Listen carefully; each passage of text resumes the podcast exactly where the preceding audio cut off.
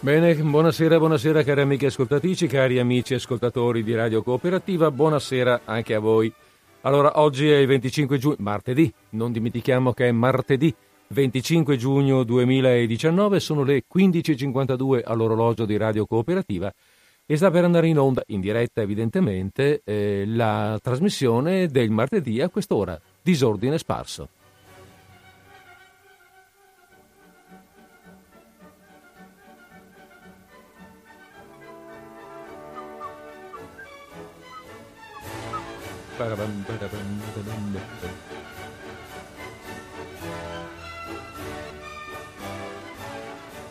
Zan zan, e su questo zan zan eh, chiudiamo, tappiamo la bocca, tappiamo il, come dire, gli zufoli a, all'orchestra e, e cominciamo a parlare noi. Allora, abbiamo detto che sono le quindici e cinquantatré in questo momento all'orologio di Radio Cooperativa. Questa è Radio Cooperativa, questo è Disordine Sparso, io sono Federico Pinazzo.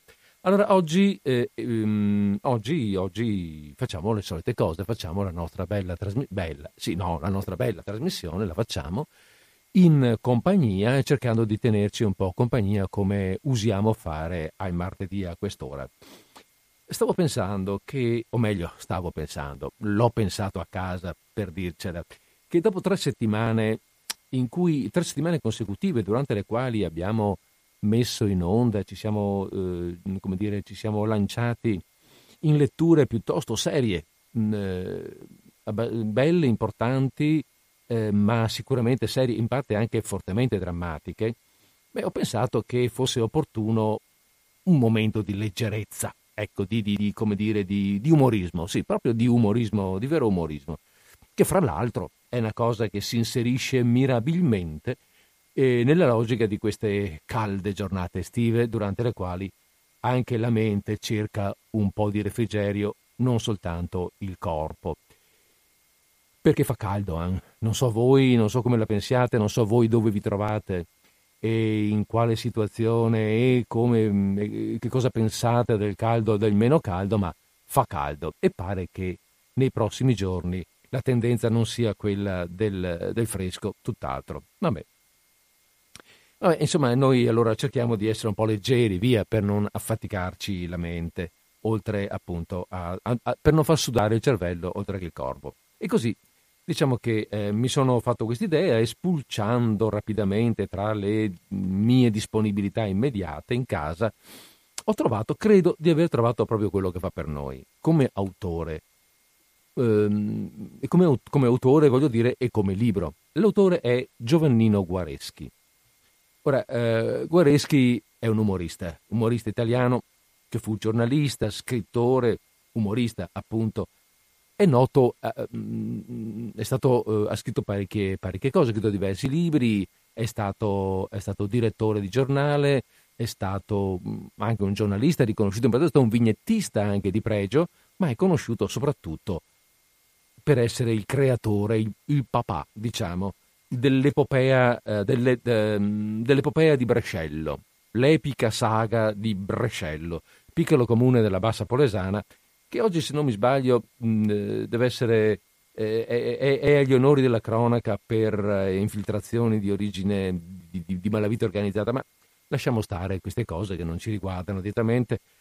Eh, a Brescello, all'epoca in cui ne parla, ne parla Guareschi, agiscono alcuni personaggi molto originali, molto particolari. Primi fra tutti il parroco Don Camillo, il noto Don Camillo, e il sindaco Giuseppe Bottazzi, detto Peppone.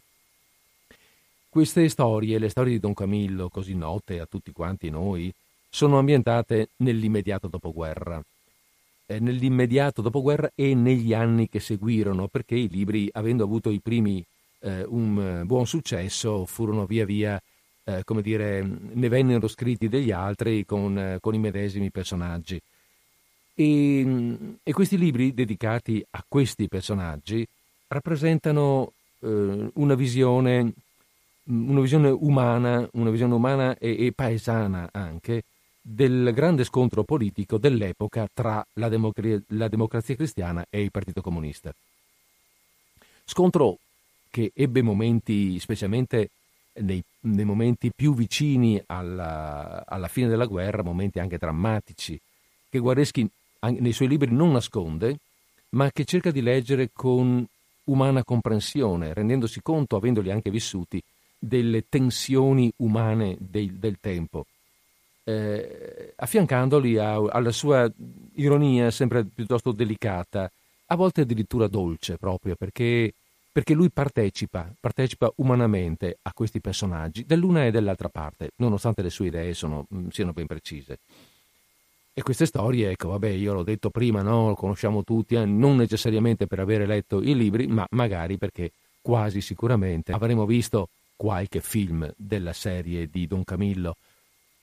Ehm, avremo visto qualche film della serie anche perché con una certa frequenza sono stati riproposti in serie, per l'appunto in televisione, interpretati quelli più famosi dalla, co- dalla coppia Che, che diventò celebre a questo proposito, di Gino Cervi che faceva la Peppone e l'attore francese, attore comico francese Fernandel che invece faceva Don Camillo. Ci sono state uno o due, credo, edizioni di, di cinematografiche, di storie con attori diversi, ma non hanno avuto il successo sperato, per cui, non, per cui poi non sono più andati avanti. Beh, ma diciamo anche due parole, scusate, perché qui abbiamo ho, ho più parlato della, come dire, de, della produzione che non del personaggio, dell'autore. L'autore, diciamo, diamo due dati di tipo, come dire, biografico. Guareschi era nato nel millenovecentootto e morì nel millenovecentosessantotto, e quindi le sue storie, anche quelle appunto di, dei nostri personaggi, stanno in, in, in questi periodi qui. Eh, diciamo tra il quarantacinque quarantasei e, e gli anni, i primi anni sessanta. Eh, appena, ecco, non poté, diciamo, da giovane, ancora ragazzino, non poté finire gli studi a causa di un dissesto familiare che lo costrinse a cercare lavoro fin da, fin da giovane. Dopo un po' di tempo, dopo un po' di lavori così un po', come dire, saltuari, approssimativi come lavoro, arrivò ad un giornale locale nel quale fu fece, fece via via carriera, ecco, cominciò da correttore di bozze e via via ehm, diventò, diventò cronista, redattore, finché più tardi, cambiando anche eh, giornale, diventò fu caporedattore del Bertoldo. Il Bertoldo fu un giornale satirico di una certa importanza negli anni cinquanta. Durante la guerra, quindi prima, durante la guerra era stato, aveva combattuto sul fronte orientale come ufficiale arti, di artiglieria. E dopo l'otto settembre fu arrestato dai tedeschi e, non avendo accettato di tornare a combattere al loro fianco, fu internato in un campo di prigionia. E questa storia, la storia appunto dell'internamento, è raccontata sempre con la sua ironia, col sempre con tono, col tono umoristico e qualche volta patetico che gli è proprio, eh, è raccontata nel libro Diario Clandestino. Di Diario Clandestino, io ricordo, qualche anno fa abbiamo letto dei brani. È una storia, è la storia del, è un, mh, come dire, è un po' la storia degli, eh, degli internati militari italiani, gli I M I cosiddetti, quelli che all'epoca della fine della guerra, cioè, o meglio, quando l'Italia dichiarò, si ritirò dalla guerra, eh, si trovarono nella situazione di essere appunto presi dai tedeschi. Eh, non ebbero tempo o modo o, o, no, o scelsero di non combattere contro i vecchi alleati, non eh, furono, ehm, eh, come dire, non, non accettarono di andare a combattere con loro come gli veniva richiesto e furono considerati nemici. O meglio, furono considerati nemici dai tedeschi e eh, traditori quasi dagli italiani. Si trovarono in una situazione molto molto difficile. Vabbè, questa storia degli I M I è una storia molto particolare che an- meriterebbe magari un suo racconto, ma non è questo, non è questo il momento. Comunque, ecco, lui fu un I M I, internato militare italiano. Poi, finita la guerra, al ritorno fondò il Candido. Candido, che fu un giornale mh, satirico, un giornale politico satirico di impostazione monarchica, perché Giovannino Guareschi era decisamente monarchico. Caduta la monarchia, eh, a questo punto da qualche parte doveva andare, e sostenne fieramente, direi, la democrazia cristiana.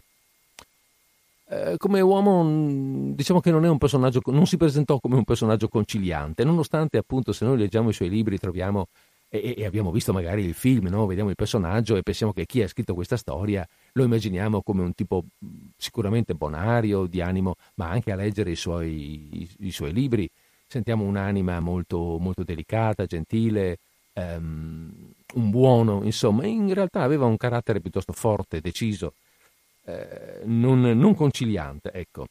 Nel cinquantaquattro fece scalpore il suo processo per diffamazione contro Alcide De Gasperi, perché nel Candido, a quell'epoca, erano state pubblicate due lettere presunte di De Gasperi, nelle quali l'allora primo ministro avrebbe, cioè erano lettere scritte in epoca durante la guerra, ed erano lettere nelle quali l'allora primo ministro avrebbe invitato gli alleati a bombardare Roma per demoralizzare i fascisti. De Gasperi evidentemente non le riconobbe come sue, ma le denunciò come falso. Guareschi chiese la perizia calligrafica, che però non fu concessa, e così finì in carcere per diffamazione per un anno. Lui, convinto della sua... di essere dalla parte della ragione, disse all'epoca, c'è questa frase che rimane, che dice: per rimanere liberi bisogna, a un bel momento, prendere senza, eh, senza esitare la via della prigione. E mh, avrebbe potuto chiedere la grazia, ma non lo fece per, eh, per coerenza con le sue idee, appunto. Va bene, allora così, questo come presentazione un po' del personaggio, ecco, per sapere chi è che scrive questa storia che adesso andiamo a leggere. Questa storia che adesso andiamo a leggere e che è tratta dal libro che si intitola eh, La scoperta di Milano, ed è una specie di autobiografia eh, narrata, appunto, seguendo la via dell'umorismo, della fantasia, della, della trasfigurazione paradossale della realtà. Cioè noi leggiamo, in questi, noi leggiamo queste righe, comprendiamo la realtà, ma ci rendiamo conto che non è avvenuta esattamente come lui la racconta, perché la racconta in maniera, appunto, paradossale, ironica, Eh, con l'idea, appunto, umoristica di divertire chi legge. Eh, e dietro queste, e queste storie eh, narrano prevalente, cioè queste storie, scusate, le sue storie in generale, e questa anche, come d'altra parte quelle che abbiamo detto prima nel, della, della, della, della storia, appunto, di Don Camillo e Peppone, parlano di quel piccolo mondo di provincia che lui ama particolarmente. Eh, non per niente, ecco, ricordiamo che la, la saga di Don Camillo ha come titolo sempre, cioè il titolo di, di, di base, il titolo della saga, appunto, è Mondo Piccolo, e poi il titolo del libro, Don Camillo, Don Camillo e il suo gregge, eh, il compagno Don Camillo e via discorrendo, ma eh, il titolo che accomuna tutti questi libri è, appunto, Mondo Piccolo, ed è il piccolo mondo di provincia che eh, Guareschi ama, del quale Guareschi si sente di far, sente di far sempre parte e che lui ama particolarmente. E poi, e quindi si parte da qui, si parte dal piccolo mondo di provincia. E poi eh, c'è l'incontro di questa mentalità provinciale con eh, la grande città, eh, con Milano, la grande città del dopoguerra, l'Italia in ripresa, in fermento. Eh, Guareschi si sposterà, appunto, per lavoro da Par- dalla provincia di Parma, dove era nato, a, a, a Milano, e, e dove mette su famiglia. Con la moglie è del, del paese, ma comunque dove si sposta con la famiglia, e, e quindi quello che narra in questo libro è proprio questo, eh, il, l'incontro, perché non è uno scontro il suo, nonostante ci siano delle cose un po' strane che accadono, ma è sempre narrato con la, con la voglia del, appunto, col divertimento e con la voglia di sapere, di conoscere, di andare, di vedere, con lo stupore della novità. Quindi l'incontro fra una ment- la sua mentalità, che lui riconosce di provinciale, con la nuova mentalità della grande città, eh, della grande città, della, della capitale economica, se vogliamo, del paese. Beh, io quasi quasi partirei. Eh, ah, ecco sì, no, diciamo questo, i capitoli eh, sono, non sono mh, numerati in senso progressivo, uno, due, tre, quattro, ma sono numerati con, eh, il, con il, un, una data, un anno, a indicare il passaggio del tempo, il passar del tempo e le cose che avvengono, appunto, in tempi diversi. Il libro comincia, quindi il primo capitolo è millenovecentosedici, ma io comincio dal millenovecentoventinove, appunto. Fatto un po', facciamo un po' una scelta, leggiamo, leggiamo alcune pagine, eh, quelle, quelle mh, della parte iniziale, diciamo, della, prima della vita eh, di provincia e poi dell'incontro con la, la grande città, per l'appunto. E allora, come d'uso, vi chiedo, come dire, qualche momento di... aspetta che mi metto a posto qua, qualche momento di, di, eh, di attesa. Vi ringrazio per qualche momento di attesa, perché cominciamo fra qualche secondo, ecco il tempo di dispormi tutto qui davanti e partire con la lettura.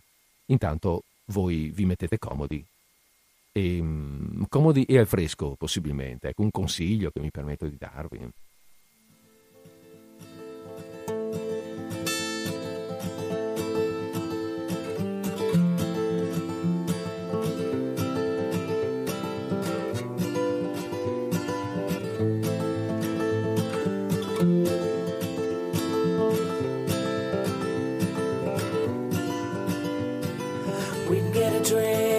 Money tree, well, come see me at the U B G.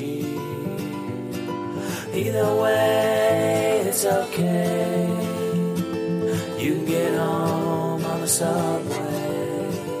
In my mind, not so fine most of the time. North Hollywood skyline, North Hollywood skyline, North Hollywood skyline,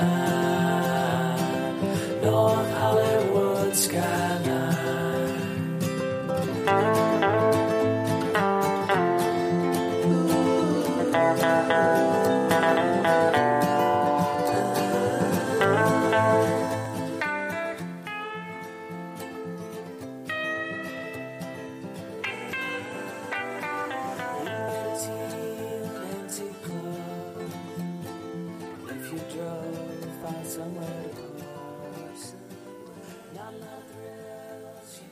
Da La scoperta di Milano di Giovannino Guareschi.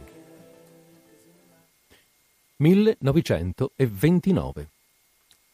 Grazie a un simpatico incidente ho voluto percorrere a piedi i seimila metri che separano la nostra casa dall'edificio del liceo. Lungo la strada mi sono fermato almeno cento volte. Ho guardato l'erba, il grano maturo, ho lanciato qualche buon sasso contro gli isolatori della linea telegrafica. Compio ventiquattro anni domani e ho diritto anch'io di vivere la mia vita. Il signor Luigi non le capisce queste cose elementari. L'età, gli affari e le cattive letture l'hanno reso inattaccabile dalla psicologia. Per di più, egli non ha la minima fiducia in suo figlio e questo mi addolora, specialmente per il lucchetto. Il signor Luigi, ogni mattina che non sia festiva, alle otto e quaranta è pronto davanti al cancello e con un certo suo fischietto mi chiama a raccolta. È ora di partire. Inforco la bicicletta davanti al signor Luigi. Il signor Luigi verifica che tutto sia in ordine, controlla la pressione delle gomme, l'efficienza dei freni e del campanello, poi fa scattare il lucchetto e io mi sento profondamente triste. E non perché il lucchetto sia grosso, anzi, è di piacevole formato e non ingombrante, ma per il fatto che il lucchetto, quando scatta, imprigiona gli anelli terminali di una catenella d'acciaio che, passando fra le molle del sellino con la parte inferiore, si inserisce con la parte superiore in una speciale asola praticata nella cintura dei miei calzoni. Il che vuol dire che io sono saldamente fissato al mio velocipede in modo da non potermene più staccare. Potrei agevolmente lacerare la stoffa dell'asola e liberarmi, ma come giustificare il fatto la sera? Posso saltar giù dalla bicicletta, sì, ma soltanto in caso di effettivo pericolo. Devo poi presentare una relazione con testimoni oculari o qualche visibile danno alla persona. Il signor Luigi, dunque, mi incatena alla bicicletta e io parto. Il tempo a mia disposizione è tale che io posso arrivare a scuola pedalando con prudente speditezza. In caso di pioggia, detto tempo viene opportunamente aumentato. In caso di vento favorevole, diminuito.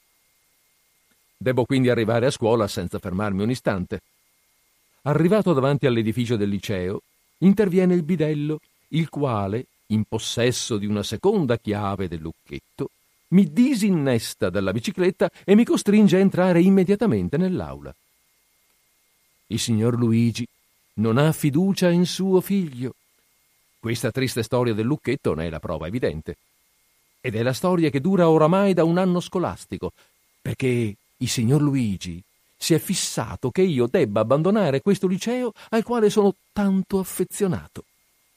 Secondo il signor Luigi, nove anni sono più che sufficienti per eseguire con successo i corsi delle tre classi liceali. Il signor Luigi ha avuto delle espressioni poco simpatiche sull'argomento e gli ha minacciato perfino di mettermi in collegio se quest'anno non prendo la licenza.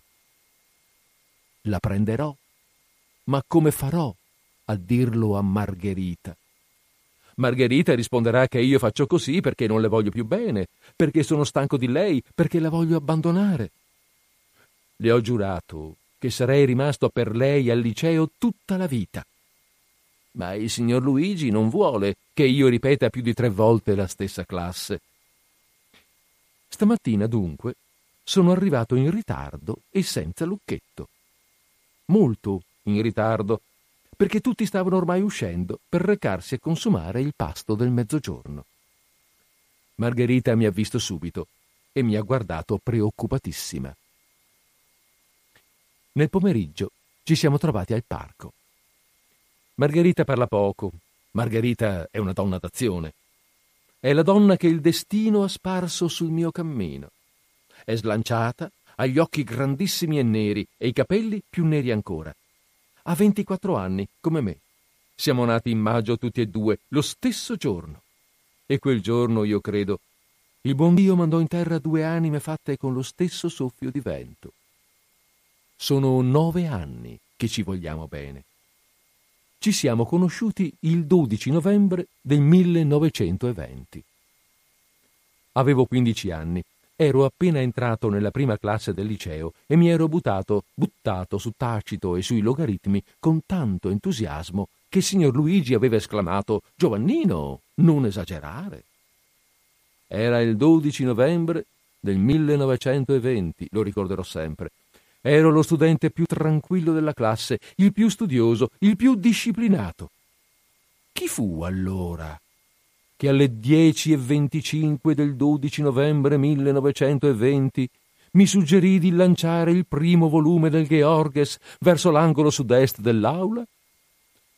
Confuse reminiscenze cercano di spiegarmi che la faccenda fu provocata da Giancarlo, il quale, di stanza nell'angolo sud-est, mi bersagliava da mezz'ora con certe pallette di carta masticata e poi intinta convenientemente nell'inchiostro. Ma io non ci credo. Qui c'entra il destino, lo stesso destino il quale ha voluto che io stamani venissi a scuola a piedi e senza lucchetto. Fui pregato dal professore di latino di allontanarmi il più possibile dall'edificio scolastico. Il signor preside fu dello stesso parere e io immediatamente mi uniformai ai suoi desideri. Ricordo. Era una placida e luminosa giornata di novembre e le foglie del parco erano dorate. Tutte le panchine erano vuote. Una sola era occupata da una ragazza coi capelli neri. Il destino volle che io mi sedessi proprio sulla panchina occupata dalla ragazza coi capelli neri. La ragazza stava leggendo un giornale. Io, prendendo posto a qualche palmo da lei, vidi un Tacito e una sintassi greca. Avevo letto nei romanzi e nelle novelle che il voi è quanto di meglio si possa usare nello scambio di idee fra un uomo e una donna. Usai il voi. «Liceo anche voi?» La ragazza sollevò gli occhi del suo giornale. Occhi da commuovere un universitario. «Sì, anch'io», spiegò. Prima liceo, sezione B. Sospensione anche voi? Sì, anch'io, matematica, calamaio. Io latino, vocabolario, dissi. Tacemmo a lungo. Poi io le comunicai arrossendo che mi chiamavo Giovannino. Margherita, rispose la ragazza bruna, tre giorni di sospensione. Tre giorni anch'io, mormorai. Poi tacemmo, perché con tutto questo discorso era venuto il mezzogiorno e bisognava andare a casa. Sul cancello del parco ci lasciammo. Buongiorno, buongiorno. La mattina dopo ritornai al parco per guardare l'autunno finché venisse mezzogiorno. Alle dieci apparve Margherita. E anche il giorno dopo fu così. Sempre fu così. Avevamo trent'anni in due. La sera, uscendo dalla scuola, complottavamo rapidamente «Domani? Dopodomani?» e ci facevamo sospendere. Poi ci trovavamo al parco sui bastioni e parlavamo di piccole, innocenti cose. Tacevamo, molto spesso, seduti l'uno a un metro dall'altra, ma io sentivo il cuore pieno di dolcezza e pensavo a Didone e ai grandi amori della storia. Alla fine dell'anno fummo bocciati. Forse l'anno venturo ci metteranno nella stessa sezione, disse Margherita, e io mi sentii felice. L'anno dopo, invece, io passai alla B e Margherita alla sezione A e di comune accordo fummo bocciati. Quando entrai per il terzo anno nella prima classe liceale, il cuore mi scoppiava per la gioia. Margherita era nella mia stessa sezione. Decidemmo di essere promossi. Non bisognava dar nell'occhio alla gente con l'insistere troppo sulla stessa classe. Arrivati alla seconda liceo, io e Margherita avevamo ormai diciotto anni. Un giorno, al parco, le giurai solennemente che sarei rimasto tutta la vita al liceo, pur di averla ogni giorno vicino a me. Margherita fu, come al solito, di poche parole. Anch'io, te lo giuro. Fummo bocciati quell'anno, ma entrati per la seconda volta nella seconda liceo, ci accorgemmo che la cosa cominciava a dare qualche sospetto ai maligni. Bisognava dividersi, per un po', almeno per l'occhio del mondo. Uno dei due doveva essere promosso. Mi offersi coraggiosamente. «No», rispose Margherita, «l'amore deve essere sacrificio, specialmente per la donna. Passerò io». Io rimasi per la terza volta in seconda e Margherita passò alla terza. Poi, l'anno dopo, Margherita si fece bocciare e io passai in terza. Ci facemmo bocciare tutti e due e ci facemmo bocciare anche l'anno dopo. Vedesse pure il mondo. L'importante era rimanere assieme, vederci ogni giorno, farci sospendere ogni settimana, andare al parco a guardare la primavera, l'autunno e l'inverno. Pensavamo alle vacanze con terrore. E ora tutto doveva finire. Il signor Luigi s'era ficcato in mente che io avevo il dovere di prendere la licenza. Da un anno mi incatenava alla bicicletta perché io non mancassi a nessuna lezione. Come fare per dire tutto questo a Margherita? Nel pomeriggio ci siamo trovati al parco. Ci siamo seduti sulla panchina. Margherita ha tratto dalla borsetta la scatola con gli aghi, il ditale, le forbicine, il filo. Quante volte, in questi otto mesi di catena, Margherita mi ha rifatto pazientemente l'asola della cintura, e tanto bene che il signor Luigi non si è mai accorto di niente. Margherita ha infilato l'ago. No, le ho detto, non occorre. Fortunatamente mi hanno rubato la bicicletta. Però oggi ti devo parlare per forza. Margherita ha riposto con cura ogni cosa nella borsetta. Margherita, ho balbettato, solo oggi trovo il coraggio di dirti quanto mi strazia il cuore da otto mesi. Quest'anno debbo essere promosso. Mio padre lo esige. Egli mi incatena ogni mattina alla bicicletta perché io venga regolarmente a scuola, e tu lo sai quante volte ho rotto l'asola per venir con te. Margherita, cerca di comprendermi. Margherita mi ha guardato coi suoi grandi occhi profondi. Ami forse un'altra donna? Mi ha chiesto con voce forte, calma e serena. «No, Margherita!» «Ti credo», ha detto Margherita. «Sapevo che una cosa tanto bella non poteva durare eternamente. È la vita, Giovannino. Mi farò promuovere anch'io». «Andrai all'università?» «No, lavorerò. Il signor Luigi a questo riguardo mi ha detto delle parole severe. Egli asserisce che se finito il liceo vorrò mangiare con una certa regolarità, dovrò lavorare. E mi è sembrato in buona fede». Margherita ha approvato col capo. «Mio padre invece asserisce che io, finito il liceo, dovrò pensare a un marito», mi ha spiegato. Mi son sentito mancare il cuore. «E tu che farai?» le ho chiesto impallidendo. «Penserò a un marito. Non c'è niente di male a pensare a un marito. Ho pensato per dieci anni che la vita di una donna consistesse nel liceo. Ora penserò che la vita di una donna consiste nel matrimonio». «Nel matrimonio con te», ha aggiunto, vedendo che mi ero seduto improvvisamente sulla panchina e la guardavo in modo singolare. «Ma io, io», ho balbettato, fra la gioia e il terrore. «Non ti preoccupare», mi ha rassicurato Margherita. «Ripeteremo l'anno, cinque, dieci, venticinque volte». La dolce signorina che mi conobbe quindicenne e liceale, e che con me ventiquattrenne e ancora liceale, divide fraternamente i giorni tristi della scuola e i giorni lieti delle sospensioni, ha sorriso, e i suoi grandi occhi neri mi dicevano: «Giovannino, Giovannino». millenovecentoventinove. Il signor Luigi è contento, io no. Non solo sono stato promosso a pieni voti, ma il signor Luigi, per solennizzare l'avvenimento, mi ha regalato il suo fucile da caccia.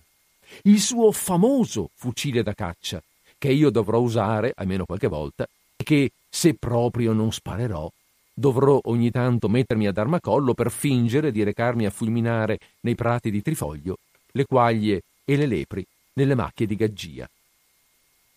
Ciò mi preoccupa molto. Anche completamente scarico, un fucile come quello può risultare micidiale perché sia costretto a portarlo a spasso, perché è il famoso fucile di prima della guerra. Una delle meravigliose cose di prima della guerra che oggi non si fanno più, che dureranno mill'anni, che son meglio di quelle nuove di adesso. Da mezza ventina d'anni io sono vittima dei mirabili manufatti di prima della guerra. Avevo dodici anni precisi quando il signor Luigi, tolta dall'armadio una sua giacca, me la fece indossare, spiegando a mia madre che, corredando l'indumento con un collo di coniglio e spostando opportunamente i bottoni, suo figlio avrebbe avuto un eccellente pastrano. Io protestai. Non mi sembrava giusto che una vecchia giacca potesse assumere l'importante ruolo di soprabito invernale con tanta disinvolta facilità. Ma il signor Luigi intervenne con autorità.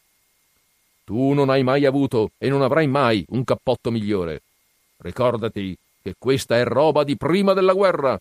Non se ne fabbrica più di questo tessuto e non se ne fabbricherà mai più. Neppure un milionario, oggi come oggi, potrebbe portare indumenti simili». Non dissi più nulla. Però, nonostante tutto, mi sembrava ancora strano che indumenti confezionati dai sarti dell'anteguerra per servir da giacche potessero, nel dopoguerra, servire tranquillamente da pastrani. A tredici anni il signor Luigi mi fece un secondo importante regalo. Così, quando pioveva, calzavo un paio di soprascarpe con buchi doppi e tripli e l'acqua entrava a torrentelli gelida e usciva calda. Ma erano soprascarpe di prima della guerra. E sono certo che se avessi detto che l'acqua entrava, mio padre mi avrebbe risposto che la colpa era della pessima acqua del dopoguerra. L'acqua di prima della guerra non sarebbe mai entrata. A quindici anni il signor Luigi mi regalò solennemente la sua bicicletta. «Ricordati che è roba di prima della guerra», mi avvertì. «Tienla gelosamente come un tesoretto, perché materiale simile non esiste più». Piuttosto che un biciclo, sembrava il basamento di un monumento da costruire secondo i criteri dell'ingegnere Alessandro Gustavo Eiffel. In compenso mi si spezzò subito la forcella anteriore, e questo naturalmente fu a cagione delle riprovevoli strade del dopoguerra. Se me la cavai con un semplice bernoccolo, fu invece merito della mia ottima testa d'anteguerra. A ventidue anni il signor Luigi mi regalò il suo rasoio. «Ricordati che è roba di prima della guerra», mi avvertì. «Acciaio di questa tempra non se ne fa più. Costerebbe come il platino o come il radium». Anche affilato da specialisti, l'arnese, più che tagliare i peli alla loro base, come è costume di ogni rasoio, li afferrava alla vita, come fanno i campioni di lotta greco-romana, e li scuoteva violentemente fino a svellerli con tutta la radice. A quel tempo io avevo oltre quarantacinque peli di barba, e la faccenda si risolveva sempre piuttosto laboriosamente. Ad ogni modo, era scadente barba del dopoguerra, e mi salvavo solo grazie alla mia ottima pelle d'anteguerra. Adesso, a ventiquattro anni, nel pieno del mio vigore, con una dolce Margherita che mi vuole tanto bene, con tutte le mie speranze ancora, il signor Luigi mi regala il suo famoso fucile di prima della guerra. Che cosa sarà di me? Il signor Luigi è soddisfatto. Mi ha comunicato solennemente che io, nell'attesa di trovarmi un impiego, posso circolare liberamente senza lucchetto. Ma io sono tanto triste. Il fucile potrò magari seppellirlo in giardino, sotto il cespo delle rose selvatiche, ma non potrò mai più ritornare al mio vecchio, caro liceo, dove per nove anni ogni giorno ho conosciuto Margherita. Sono promosso, ormai. I giorni dell'esame sono passati veloci come un fulmine. Alle prove scritte, io e Margherita stavamo in due tavolini fianco a fianco, divisi solo dal breve spazio della corsia. Quante volte ci siamo guardati negli occhi. Analisi estetica, tema storico, chi sapeva di cosa si trattava. Ho pensato continuamente a Margherita e alla fine mi ha riscosso la voce aspra del presidente. «Consegnate, consegnate, il tempo è scaduto». Mi sono guardato attorno. Tutti se n'erano andati. Rimanevamo soltanto io e la dolce fanciulla che aveva diviso fraternamente con me i nove anni delle tre classi di liceo. Senza neppure guardarli, ho consegnato i miei fogli protocollo. È così accaduto per la versione di latino e così per quella di greco. Ormai avevo deciso. Mi sarei fatto bocciare ancora. Il signor Luigi avrebbe perso la partita anche questa volta. L'avrebbe vinta l'amore. Invece l'ha vinta il signor Luigi. Sono vittima del mio subconsciente, del mio perverso subconsciente, del mio scorrettissimo subconsciente. Tutti abbiamo un subconsciente. Ogni uomo se lo porta attaccato dietro come le macchine automobili la ruota di scorta.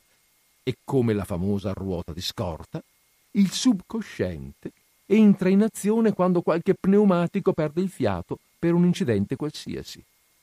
In condizioni normali, il subconsciente dorme quando noi siamo svegli e veglia mentre noi dormiamo.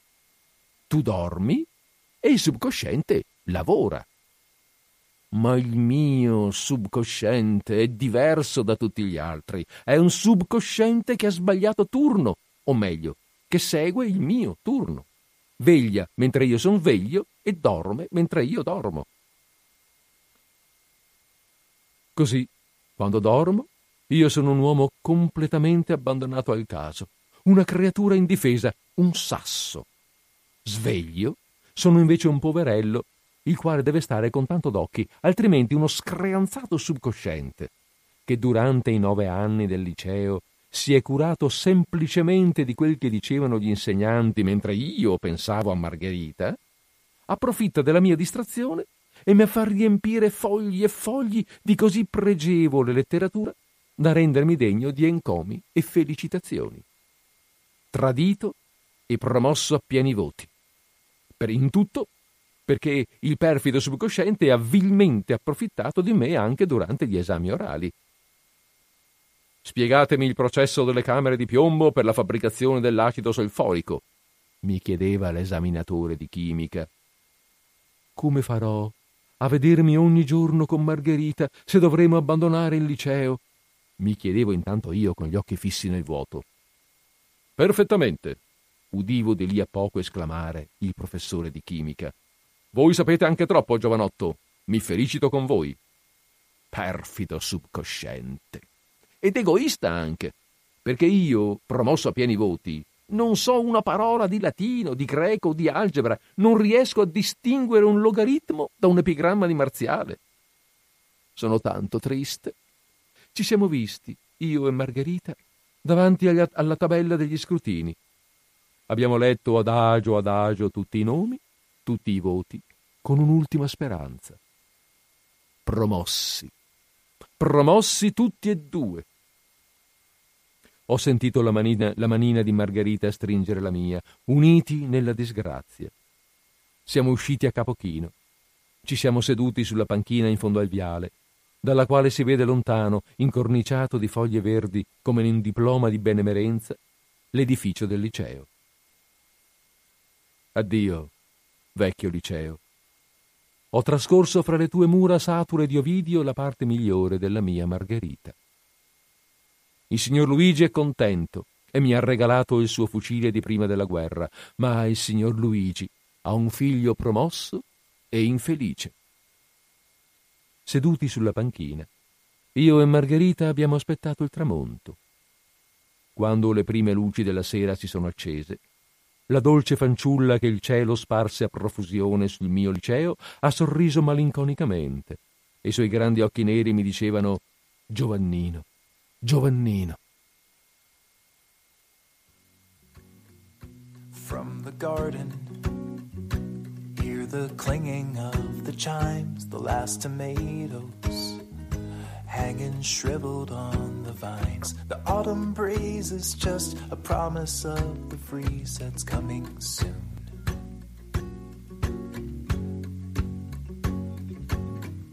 The season's fleeting, the days are blurring into years, the lines retreating as every moment disappears. The stories end to leave, another to begin, to start anew.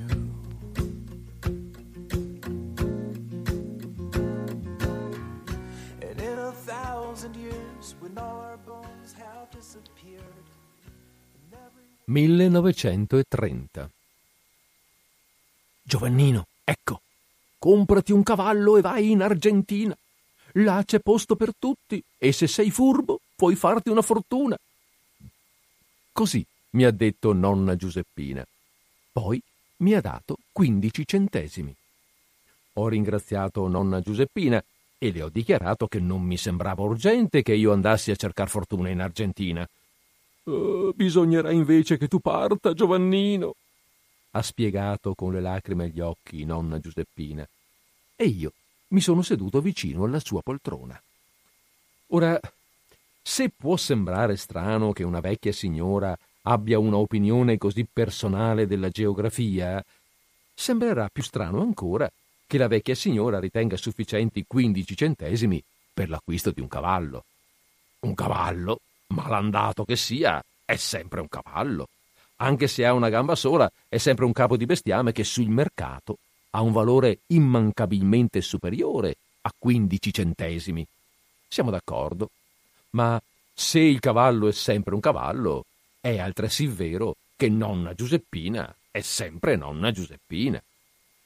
Nonna Giuseppina ha novantadue anni, vive da trent'anni seduta su una poltrona e non esce mai dalla stanza. Le sue gambe si sono stancate di camminare per la casa già da sei lustri, ma per tutto il resto nonna Giuseppina è in perfetta efficienza. Legge solo la Bibbia, ma la legge senza occhiali. È ancora capace di eseguire importanti addizioni a memoria e più di una volta riesce a dimostrare perfettamente al signor Luigi che egli è o un padre, o un marito, o un figlio riprovevole. Nonna Giuseppina, il sei febbraio del milleottocentottantasette, uscì di casa assieme al marito, nonno Francesco. Lo accompagnò fino alla tomba di famiglia, curò che la cassa venisse calata con delicatezza, che la grande pietra di marmo ritornasse con precisione al suo posto e che i fiori fossero convenientemente distribuiti. Poi ritornò a casa e non ne uscì più. Nonna Giuseppina a quel tempo aveva cinquant'anni, il signor Luigi ventidue e mia madre, signora Flaminia, venti. Nonna Giuseppina rimase amministratrice assoluta dell'azienda familiare. Incassava gli attivi dal signor Luigi e consegnava ogni mattina alla signora Flaminia il denaro corrente per le spese. Per due anni la cosa funzionò perfettamente, ma un giorno Nonna Giuseppina si mise a letto con la febbre. Mia madre le aveva comunicato che il burro era aumentato di sette centesimi il chilo. Fu un, ter- un terribile dolore per Nonna Giuseppina. L'egregia signora non poteva ammettere che i prezzi del milleottocentottantasette subissero varianti in aumento. Non ne vedeva la ragione.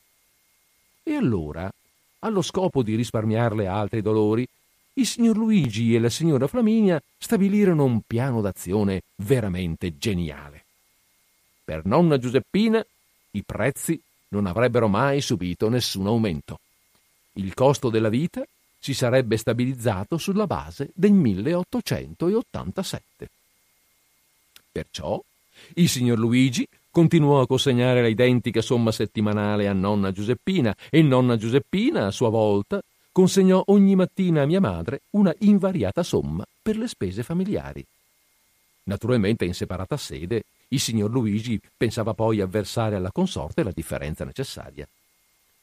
Tutto funzionò alla perfezione.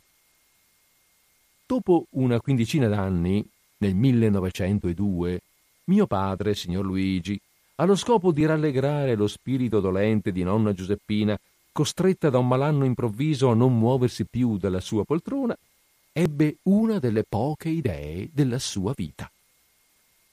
Continuò a consegnare a Nonna Giuseppina le quattro lire settimanali del milleottocentottantasette, però cominciò una progressiva opera di ribasso dei prezzi.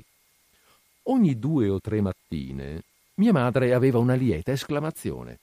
«Nonna Giuseppina, invece di cinquantasette centesimi, basterà che oggi mi diate cinquantacinque centesimi. La carne è ribassata da venti a diciotto centesimi al chilo». E di giorno in giorno continuò la corsa al ribasso. Il pane arrivò a costare due centesimi il miriagramma nel millenovecentoventi. Nel millenovecentoventitré la carne di vitella costava un centesimo il chilo. Nel millenovecentoventicinque un barile di buon vino non costava più di tre centesimi.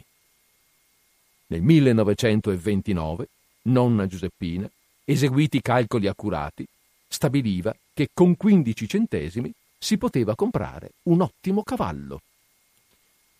Grazie all'accorgimento del signor Luigi, Nonna Giuseppina ha trascorso ventisette anni di crescente felicità, perché ha potuto fare importanti economie.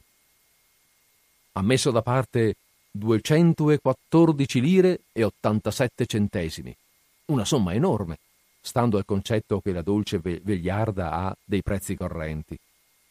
«Quando morirò saranno tutti tuoi», mi ha detto un giorno Nonna Giuseppina. «Ti comprerai una bella casa e quando avrai un po' di tempo verrai a fare quattro chiacchiere con me al Camposanto». Povera Nonna Giuseppina! Tu non saprai mai che con quindici centesimi non si può comprare un cavallo.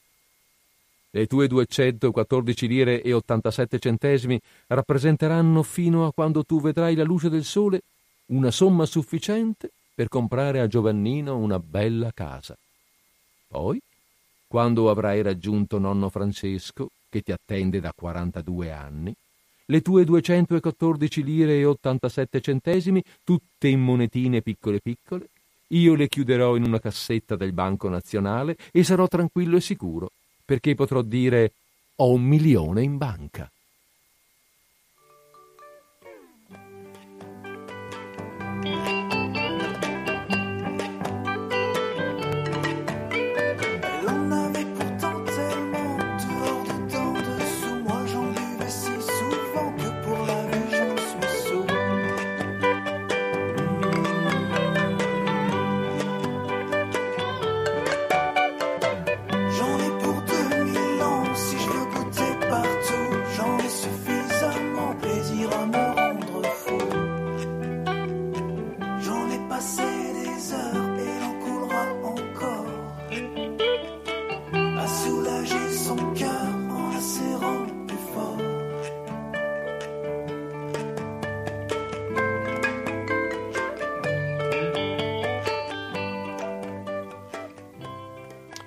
E così, avendo finito di studiare eh, e dovendo andare a lavorare, perché il signor Luigi, come avete sentito, il padre ha deciso che deve andare a lavorare, Giovannino decide che andrà a lavorare a Milano. E ah, a proposito, Giovannino, scusate, Giovannino. Ecco, ricordiamo che eh, Giovannino non è un diminutivo, eh? Non è un diminutivo perché era stato proprio battezzato e iscritto all'anagrafe con questo nome.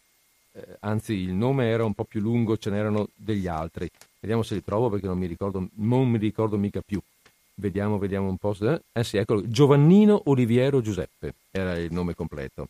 All'epoca usava dare più nomi alle persone. Comunque il primo nome era proprio Giovannino e lui ci teneva parecchio perché ehm, ci teneva molto e lo, lo faceva notare quando, quando lo chiamavano come Giovanni, quando fu chiamato Giovanni lo faceva presente, no no io mi chiamo Giovannino perché sono proprio, sono proprio iscritto all'anagrafe come Giovannino. Vabbè, insomma, Giovannino va a Milano, dicevamo, e, e con meravigliata ammirazione comincia a conoscere la vita di città. E tanto per cominciare cerca casa. E allora vediamo un po' questo cercare casa nel come funziona a Milano, come si cerca casa a Milano nel millenovecentotrentaquattro. Trovare un appartamento a Milano non dovrebbe essere difficile. Le case non mancano certamente. A Milano, anzi, succede comunissimamente che voi la sera, ritornando dal lavoro per la strada che conoscete a memoria, tanto da poterla percorrere facilmente leggendo l'Ambrosiano, a un bel momento picchiate il naso contro una cantonata. Perché stamattina quella grande casa a cinque piani non c'era, all'angolo di via B con via C. Bisogna stare attenti a camminare in questa straordinaria città. Le case vengono su in modo straordinariamente rapido. Acquistato il terreno su cui fabbricare e liberatolo rapidamente di ogni ingombro, si traccia col gesso per terra la pianta esatta dell'edificio in progetto. Quindi, al punto giusto, si innalza la gabbia metallica dell'ascensore che in poche ore è in grado di funzionare. È tutto fatto. Voi entrate nella cabina dell'ascensore, schiacciate il bottone del quarto, quinto, sesto piano a seconda del caso e quando arrivate al quarto, quinto, al sesto piano scendete sul pianerottolo. Non avete che da cercare la porta che vi interessa. Durante il tempo impiegato dall'utile ordigno a salire, il palazzo è stato costruito. Naturalmente bisogna tener conto che gli ascensori non camminano poi eccessivamente in fretta, e per raggiungere, ad esempio, a un quinto piano impiegano anche due minuti o due minuti e mezzo. Però, quasi sempre, questi grandi palazzi sono in condominio e gli appartamenti sono già tutti venduti molto tempo prima che vengano gettate le fondamenta. Vengono acquistati sul progetto. Uno va all'ufficio tecnico della società costruttrice, prende visione della pianta dell'edificio fra le sue considerazioni e la sua scelta. Dice: mi piace questo appartamento qui, a destra, vicino a questa macchia d'inchiostro. Ci fa una crocetta col lapis rosso, non col nero, perché è successo spesso che i maestri d'opera interpretassero quei segni a modo loro e costruissero nel bel mezzo di una sala strane pareti completamente inutili. Paga e se ne va. Così si vedono spesso dei signori molto rispettabili andare a visitare assieme ai parenti e agli amici i loro appartamenti ancora da costruire. Si fermano presso lo steccato racchiudente il terreno ancora ingombro di detriti e segnano in alto col dito. Vedi quella nuvoletta bianca così così? Ecco, in direzione di quella c'è il salotto.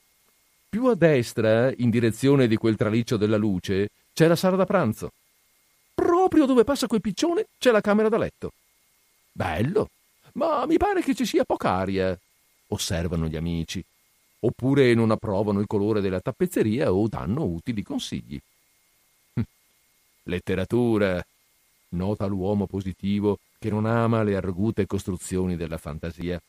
Invece è cronaca quotidiana.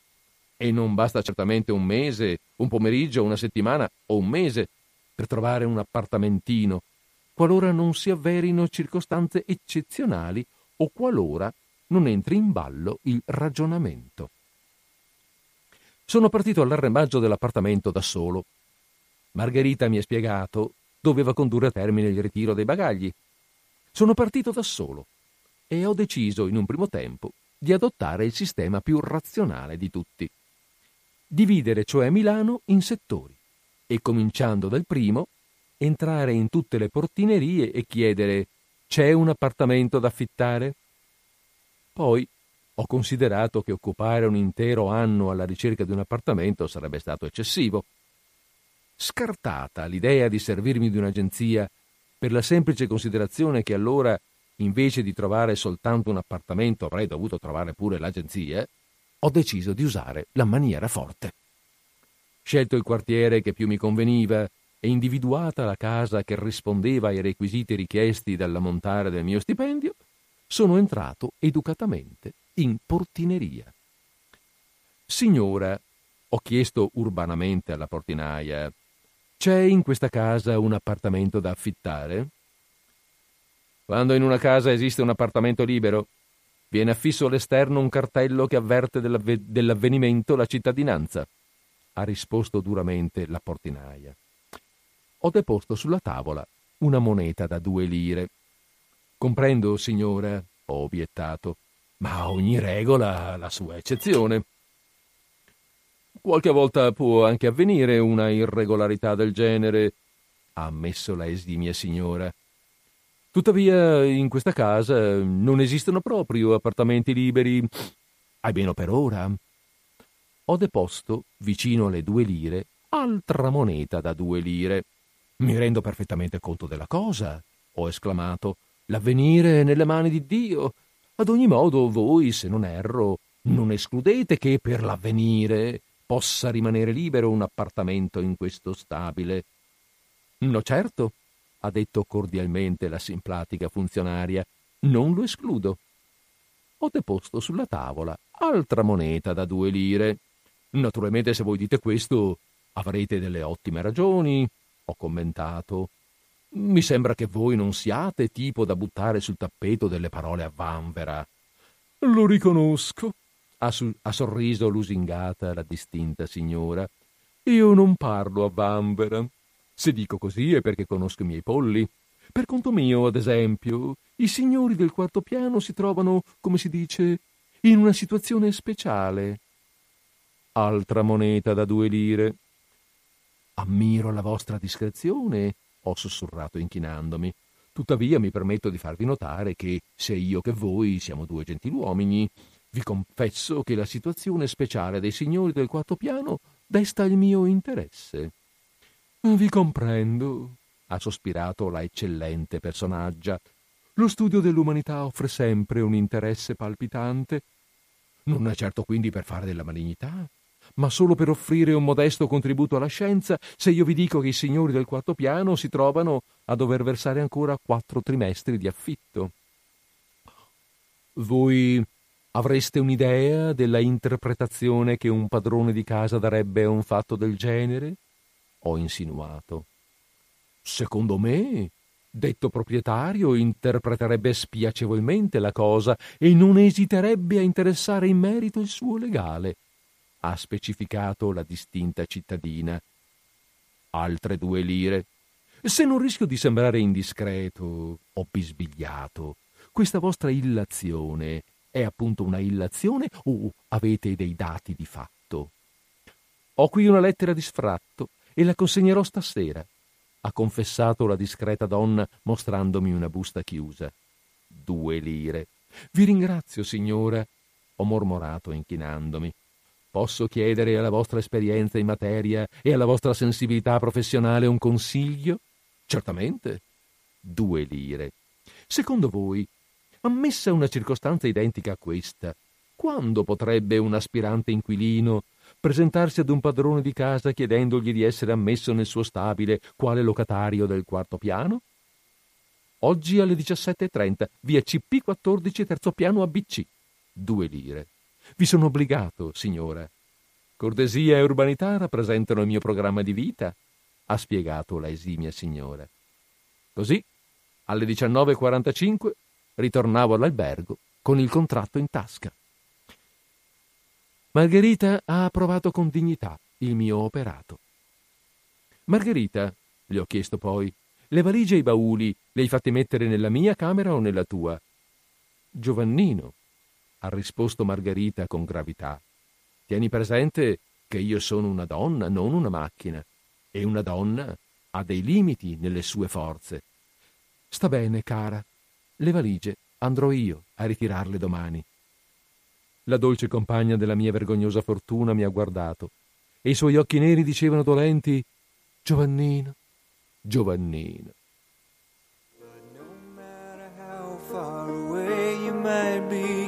I can still feel the weight of your body on me.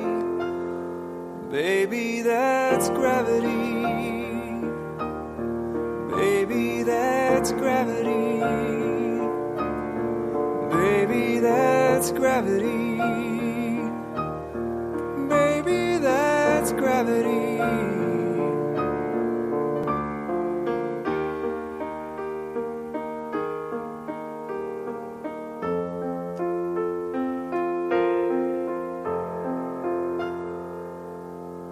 Days pass me by and the phone doesn't ring. You're far away and accelerating. E così abbiamo visto anche quanto, quanto è importante avere l'appoggio della portinaia a Milano eh, negli, anni, negli anni trenta del Novecento. Ehm, ho aperto la linea telefonica allo zero quattro nove otto otto zero nove zero due zero perché prima, mentre stavo leggendo, eh, stavamo ricevendo anche una telefonata, ma ho dovuto ho dovuto metter giù perché appunto stavo leggendo e ehm, volevo finire. Adesso però ho finito, per cui ho aperto la linea, aspettiamo qualche, magari un minuto o due, e poi riprendiamo il racconto. Eccola qui. Allora, siamo pronti e siamo in linea. Ciao Federico. Ciao. Sono sempre Elide. Ciao Elide, bentrovata. Sempre in ascolto. Mm.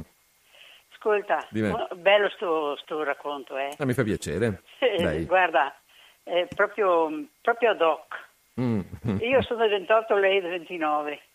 Pensa a te, però ah. un'altra, un'altra epoca. Eh, c'ho, un'altra epoca, sì, eh. E quando parli di Milano a me mi viene in mente mille cose. Mm. Sei Pensa stata... che io a suo tempo ero Sei... a Milano, no? Ah, ecco. E mm. purtroppo ho fatto sessantatré giorni di letto. Ti racconto sto piccolo aneddoto, no, che mi è successo. Ero a lavoro e il bambino mi ha dato un calcio nell'occhio e mi ha rotto la retina, no? Porco.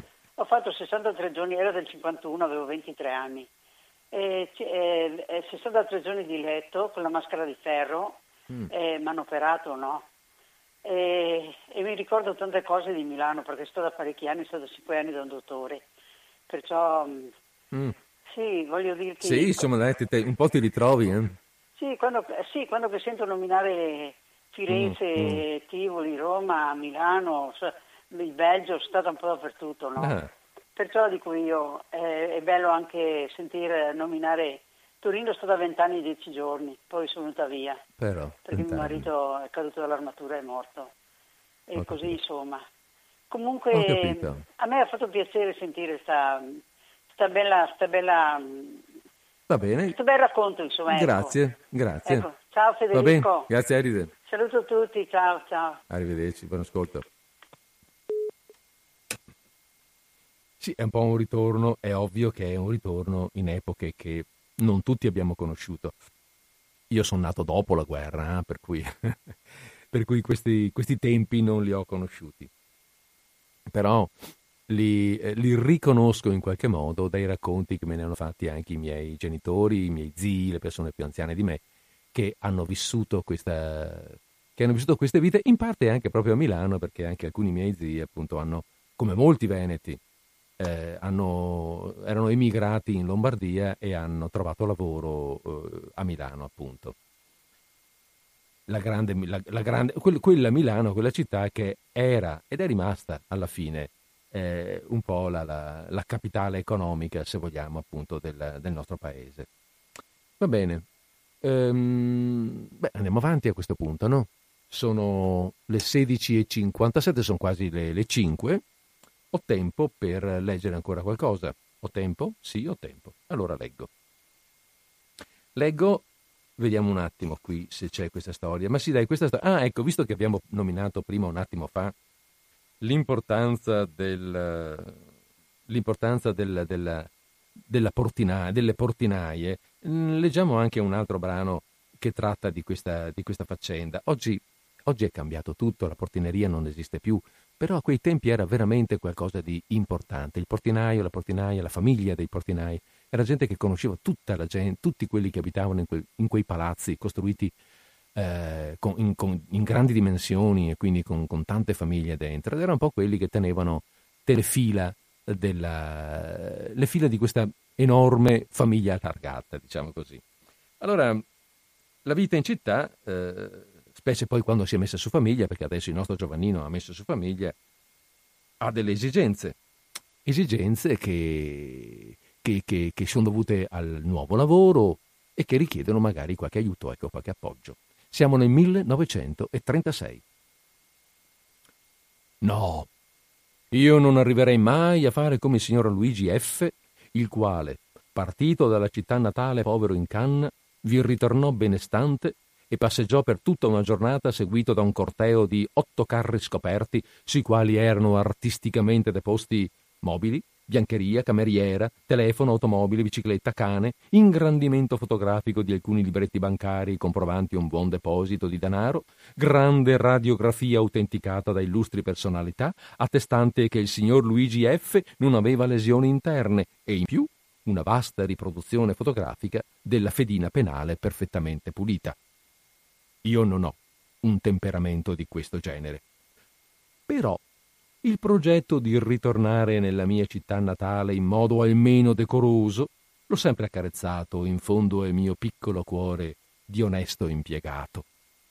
Per questo, una certa sera, ho avuto un vivace scambio di idee con Margherita e per questo, un paio di giorni dopo, mentre uscivo per recarmi al lavoro, memore sempre che il segreto del successo in questa straordinaria città consiste nel recarsi al lavoro ogni mattina, la mia portinaia mi ha fatto cenno di accomodarmi nel suo ufficio.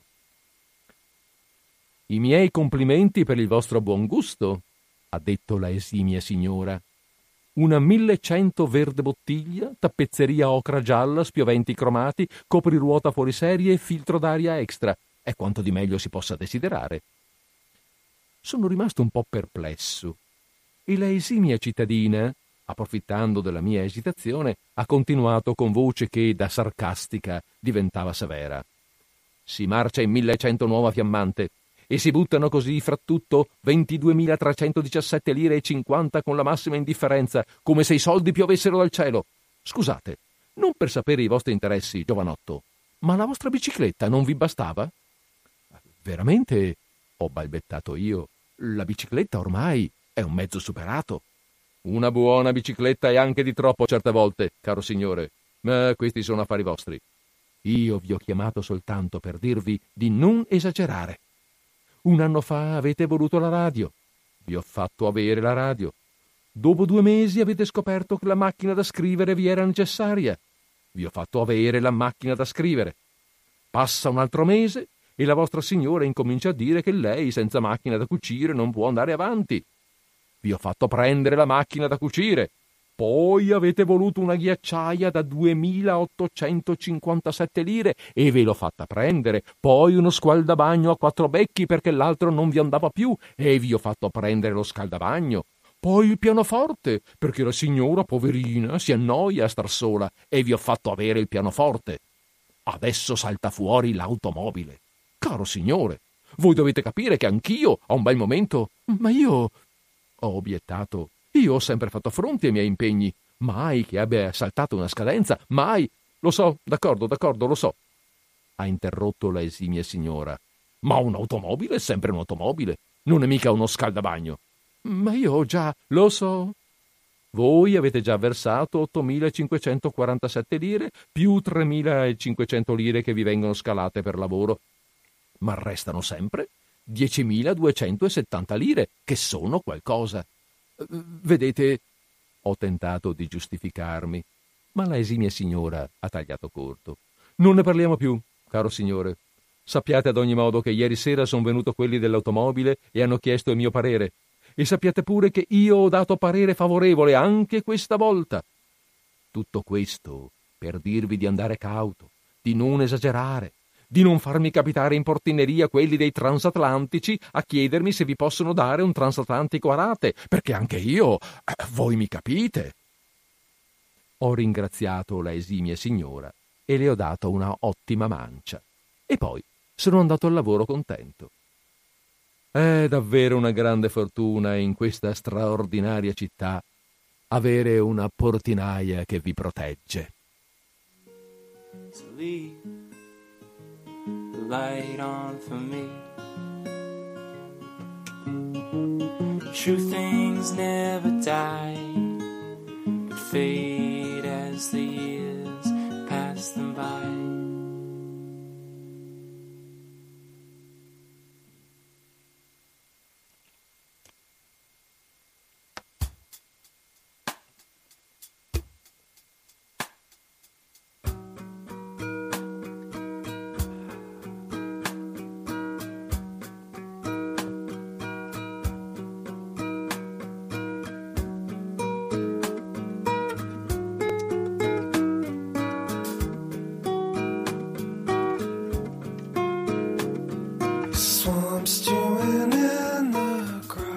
E così nel millenovecentotrentasei abbiamo comprato una millecento verde, eh? Una millecento verde, nuova fiammante, e com'è che era? Oh là. Sì, sì, sì, sì, c'è una chiamata in linea, non mi ero ben reso conto. Bene, allora rispondiamo ben volentieri. Pronto, siamo in linea. Buongiorno. Buongiorno. Ecco, io sono Elena. Elena, buongiorno Elena. Eh, buongiorno a lei. Da dove, mi, da, dove, eh, da dove ci chiama? Io tanto chiamo per... da Padova. Bene. Eh, io sono un po' curiosa perché ho cominciato, sono entrata proprio quando parlava la Eleni e lo saluto. Ciao Eleni, un bacione tesoro. E poi ho, ho sentito questa ultima storia, io mm. dico una storia è questa. Sì, no? Certo. E, e non ho capito un po', qui si parla di una moglie e un marito, ecco, non ho capito, che lei diceva che voleva macchina di cucire, poi ta ta ta ta ta. Sì, tutte queste robe, sì, siamo nel millenovecentotrentasei. Eh, sì, sì, non si parla ah, di ecco. moglie e marito, so di sì, che... c'è una moglie e un marito. Ah, mm. è questa, perché per me è strano, io sono straniera, bene? Sì. A Sento. me piace ascoltare, io sempre, sempre ascolto. Bene. Però mi, per me è un po' strano uh-huh. eh, che lei chiedeva queste robe da lui, no? Da marito, no? Uh-huh. Perché lei, lei dona in casa, lei sa di più cosa serve. E mi è piaciuto come, come lui ha risposto che... Guarda la signora, vuole qui, vuole qui, come fosse lei, volevo solo per lei. Eh Così beh, si capì. Eh? No, la storia qui è un attimo un po' più articolata, non è proprio così. Eh, quella che, la persona che parlava era la, la, la portinaia del grande, del grande condominio. Ah, del vedi? trenta... Eh, Perché... sì, sì. No, no, Perché è la storia... ho detto io allora, che... Eh... Volevo sapere, sapere il senso di questa storia, sì. Che come che io un po' ho sbagliato di uscire, poi entrare, ecco, ho perso ecco, ecco. senso. Ecco, ci siamo persi un po' la, presenta- la, la parte io, iniziale. Io Va bene. Bene, io lo ringrazio perché mi piace. Grazie Elena, grazie. Sono robe belle proprio. Bene, grazie. E buona trasmissione. Grazie, grazie, buon ascolto. Da Svidania. Ah, da Svidania. Benissimo. E abbiamo, ascol- abbiamo ascolti internazionali, evidentemente. Benissimo. Allora dicevamo, eh, torniamo a noi, torniamo, eh, finiamo questa, questa, questo racconto. E, e magari se Elena ci ascolta, ehm, adesso capirà forse un po' meglio. Perché è successo che nel millenovecentotrentasei Giuseppino Guareschi, eh, pardon, Giovannino Guareschi, emigrato da Parma, dalla provincia di Parma a Milano, ha messo su famiglia, è diventato un po' benestante, ha fatto ha un bel mestiere, guadagna bene e vuol tornare al suo paese facendo bella figura. Lo dice qui, no? All'inizio di, questa, di questo racconto l'abbiamo letto. il mio progetto è quello di ritornare nella mia città natale in modo decoroso. E, insomma, farsi vedere un po' che lui ha fatto un po' di strada. È per questo soprattutto che ha comprato l'automobile. E quindi adesso vediamolo lui che va, a, ritorna al paese con la bella macchina da far vedere ai vecchi amici. Ho comprato dunque una macchina automobile, dalle caratteristiche e alle condizioni già riferite dalla mia portinaia. Sono soddisfatto dell'acquisto perché mi ha permesso di fare una puntatina alla mia città natale per sbalordire gli amici. È bello, dicevo tra me mettendomi in cammino per arrivare a P. È bello ritornare al paese natio dopo una lunga assenza a bordo di una graziosa macchina automobile nuova fiammante, con una buona giacca verdognola e con la convinzione di aver lavorato con sufficiente onestà per alcuni anni. Pensavo che il momento era finalmente venuto. Ho bruciato la via Emilia e appena ho visto le torri della mia vecchia città ho sentito il mio cuore battere più forte e più in testa del motore della mia macchinetta. Ho imboccato il corso principale in terza per far cantare più forte il motore. Ho bloccato i freni davanti al caffè dove si radunano di solito i miei amici con una disinvoltura da milanese spaccato. Sono sceso rapidamente e ho trattato la portiera della macchina con enorme disprezzo. Trac! Una botta con la schiena che l'ha fatta rinchiudere con un colpo secco. Formidabile! I miei amici erano tutti là, attorno ai tavolini sul marciapiede. «Oilà!» ho esclamato io giovialmente. «Oh, guarda chi si vede!» ha esclamato l'amico più vicino. E ha aggiunto subito: «Beh, hai finito di fare il soldato?» Gli ho spiegato che erano ormai sette anni che avevo finito e che mi ero stabilito a Milano. «Ah, già, è vero!» ha detto l'amico. «Ne ho sentito parlare in qualche posto». Gli altri amici mi hanno salutato correttamente. «Chissà che pianone in treno di questi tempi!» ha esclamato un amico al quale per pochi centimetri non avevo schiacciato un piede con la macchina. «No, no!» ho risposto con disinvoltura mentre mi arrotolavo una sigaretta. «Sono venuto in macchina!» «Chissà cosa fanno pagare i noleggi delle macchine a Milano!» ha notato allora preoccupato un terzo amico. «No, no, no, no, è mia!» ho precisato io. Eh, «Milano e poi più!» ha esclamato con ammirazione un altro. «Guarda come arrangiano bene le macchine! Non sembra nuova!» «È nuovissima!» ho precisato io versando lo zucchero nel caffè. ottocentocinquanta ottocentocinquanta lire!» ha interrotto uno. «Non è mica cara! E poi dicono Milano, Milano! Qui l'avresti pagata almeno mille!» Dicevo, ottocentocinquanta chilometri soltanto ho fatto. L'ho corretto io. «La macchina mi è costata ventimila. Certo che oggi, con la comodità della vendita a rate, uno può comprarsi una macchina e pagarla in dieci o quindici anni. Non se ne accorge neanche», ha commentato un altro. «A Milano sono grandi in queste cose». «No, no!» ho rettificato io. «L'ho pagata in contanti!» Dopo qualche minuto di silenzio generale, uno mi ha chiesto a bruciapelo: «Ebbene? E la laurea, la laurea? L'hai presa?» «No», ho risposto. «Male!» mi hanno rimproverato allora in tre o quattro. «La laurea è tutto, caro Giovannino! Sciupare tanti anni di scuola è un peccato!» Ho fatto notare che nel mio genere di lavoro la laurea non mi sarebbe servita. «La laurea serve sempre», mi hanno risposto categoricamente, e uno ha aggiunto: «Scusa Giovannino, non per sapere i tuoi affari, ma, ma tu cosa fai adesso?» «Io? Ah, sono impiegato in una ditta.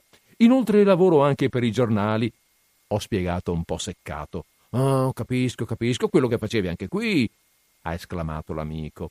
«Cose simpatiche finché vuoi, ma un bel momento dovrai pure mettere la testa a posto e trovarti qualcosa di sicuro che ti permetta di vivere con indipendenza.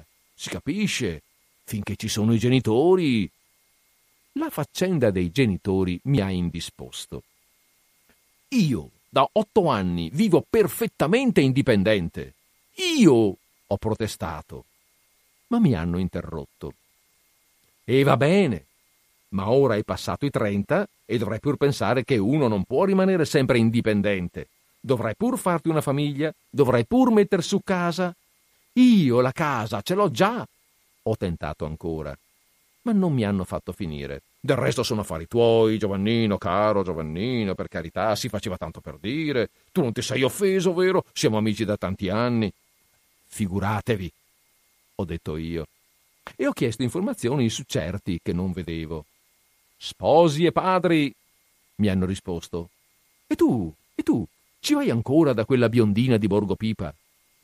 Da quella biondina di Borgo Pipa c'ero andato quando avevo sedici anni. Da ben quindici anni io perciò ignoravo se esistesse ancora. Risposi risentito. Ma no! Meno male, mi dissero. Pare che adesso se la faccia con un barbiere di fuori porta. E Mario, Mario, non lo vedi mai a Milano? Mi chiese a questo punto uno, come per dare un altro indirizzo alla conversazione. No, confessai io sinceramente. Eh, si capisce, ha convenuto allora l'amico. Come vuoi fare a vederlo? Lui si è piazzato adesso e si dà un sacco di arie.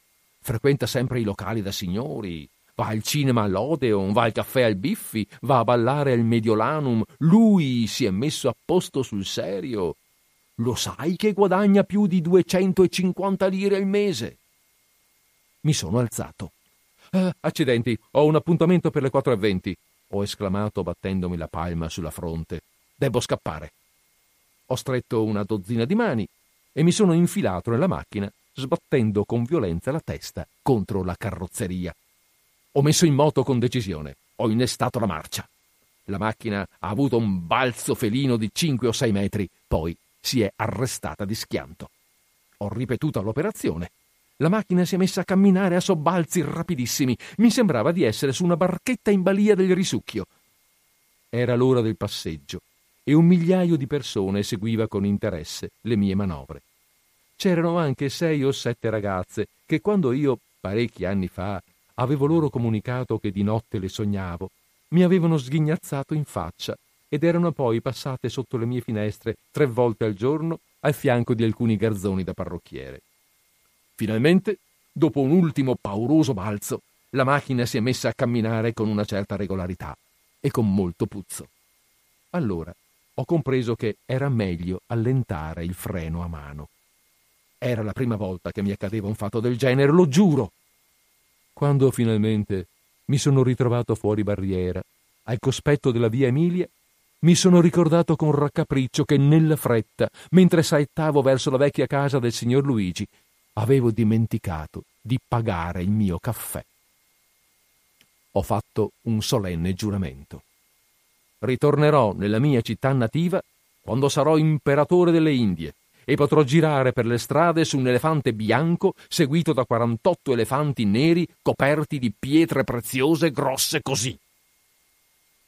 La notte stessa ho sognato che ero diventato imperatore delle Indie e che ritornavo nella mia città nativa a cavallo di un elefante bianco seguito da quarantotto elefanti neri carichi di pietre preziose grosse così. C'erano tutti i miei amici davanti al solito caffè. Uno diceva: «Hai visto? Poveretto, che fine!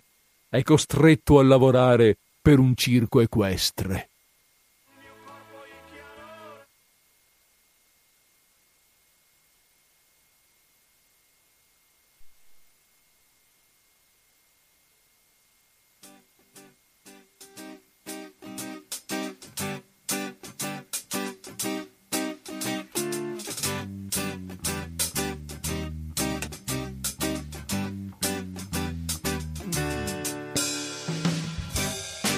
J'aime les filles en jupe légère qui sortent à la fin de l'hiver.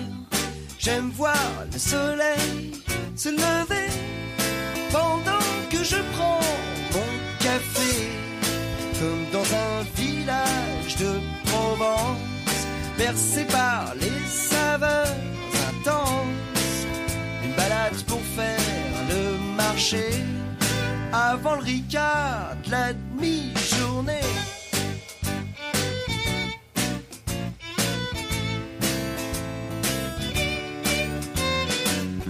Moi j'aime pêcher à la mouche, à condition d'avoir des touches. J'aime aussi aller pique-niquer, seulement si je suis accompagné d'une jolie fille aux cheveux. Bene. Ah, lei, c'è una telefonata? Sì, c'è una telefonata e allora ben volentieri rispondiamo. Pronto, siamo in linea. Pronto, buonasera. Buonasera. Sono la Luisa. Luisa, buonasera Luisa. Ah, è stupendo questo Guareschi. Ciao. Grazie. Bello. Sì, perché anche con Don Camillo e l'onorevole Peppone proprio mette il dito eh, eh beh, ciao. Sì, sui problemi reali. Pronto? Sì, sì, sì, siamo qua. Si sente? Pronti? E... No, non più pronti perché è caduta la linea. Beh, non sono stato io però, eh. Eh, non, ho, non ho tolto la, la, la, la parola a Luisa, penso che sia stato toccato qualcosa dall'altra parte del, dall'altra parte del telefono, perché io qui ho lasciato la linea aperta. Allora, aspetta, perché stavo, stavo facendo una piccola rimessa in ordine qui delle mie carte e cartine. Adesso a sto punto però mi dispiace, ma devo toglierla la linea. Eh, se eventualmente Luisa sta richiamando, mi scusi, mi scuso con lei, ma devo togliere la linea perché è finita, è finito il mio orario, devo abbandonare alle prossime trasmissioni.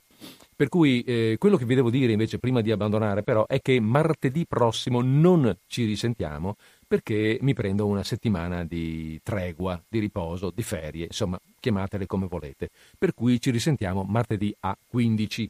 Per cui adesso io vi auguro come sempre appunto una buona conclusione di martedì, una buona conclusione di settimana, ma non vi do l'appuntamento a martedì prossimo, bensì a martedì quindici. Da qui, eh, allora scusate, che sarebbe in luglio il giorno, sto cercando sul calendario, voi lo saprete già sicuramente, qualcuno di voi l'avrà già detto, ma dai, che è il, è è il nove luglio, martedì quell'altro, benissimo, allora ci risentiamo il nove luglio, se tutto va bene. Eh, a questo punto allora vi saluto e vi do appuntamento a quel giorno lì.